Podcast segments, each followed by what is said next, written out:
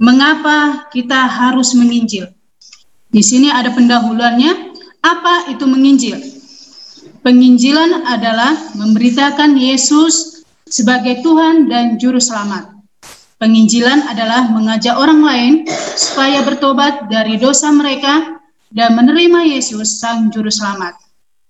Dan mengapa harus menginjil? Di sini ada tujuh jawabannya. Yang pertama, menginjil berarti menghormati otoritas Tuhan yang memerintah penginjilan. Waktu menginjil, kita sedang menghormati otoritas Tuhan. Waktu kita tidak menginjil, kita sedang menghina otoritas Tuhan yang begitu serius, memberikan perintah demi Tuhan, demi Raja, di atas segala Raja, kita harus meminta ampun atas dosa kita selama ini yang kita tidak pergi menginjil. Dan yang kedua, Perintah Tuhan harus ditaati.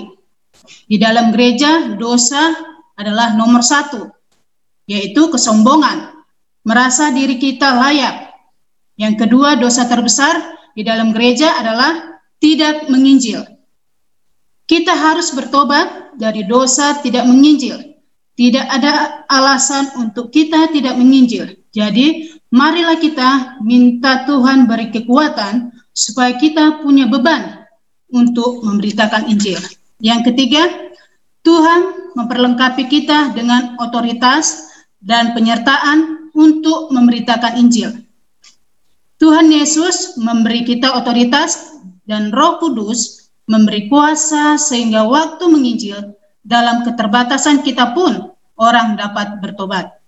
Dan Yesus berjanji akan menyertai kita yang memberitakan Injil.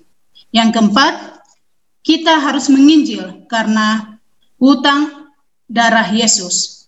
Jadi orang Kristen yang hidupnya memikirkan darah Yesus, hidupnya serius, orang Kristen yang terus mengingat salib dan darah Kristus, hidupnya tidak main-main. Yang kelima, yang Tuhan minta bagi kita adalah hal yang sangat kecil dibandingkan dengan apa yang sudah Tuhan lakukan bagi kita. Jadi kita tidak diminta untuk berperan seperti Roh Kudus, yaitu melulukan hati orang, hanya diminta untuk memberitakan Injil. Yang keenam, kita menginjil karena mencintai jiwa-jiwa. Mari belajar mengasihi orang-orang yang sangat tidak kita kasihi, tapi mari kita melihat orang lain dari mata Tuhan, bukan dari mata kita. Kita dapat menginjil di mana saja dan kapan saja. Yang ketujuh, yang terakhir, kerohanian orang Kristen bertumbuh dengan memberitakan Injil. Kesucian akan datang bersamaan dengan hati menginjil. Jadi intinya dari penginjilan perorangan kita supaya kita boleh pergi untuk memberitakan Injil atau mengajak orang lain di mana mereka boleh bertobat karena kita tahu dan mereka boleh mengerti siapa itu Yesus sebagai Tuhan dan Juru Selamat kita. Di mana pun, kapan pun, kita harus memberitakan Injil.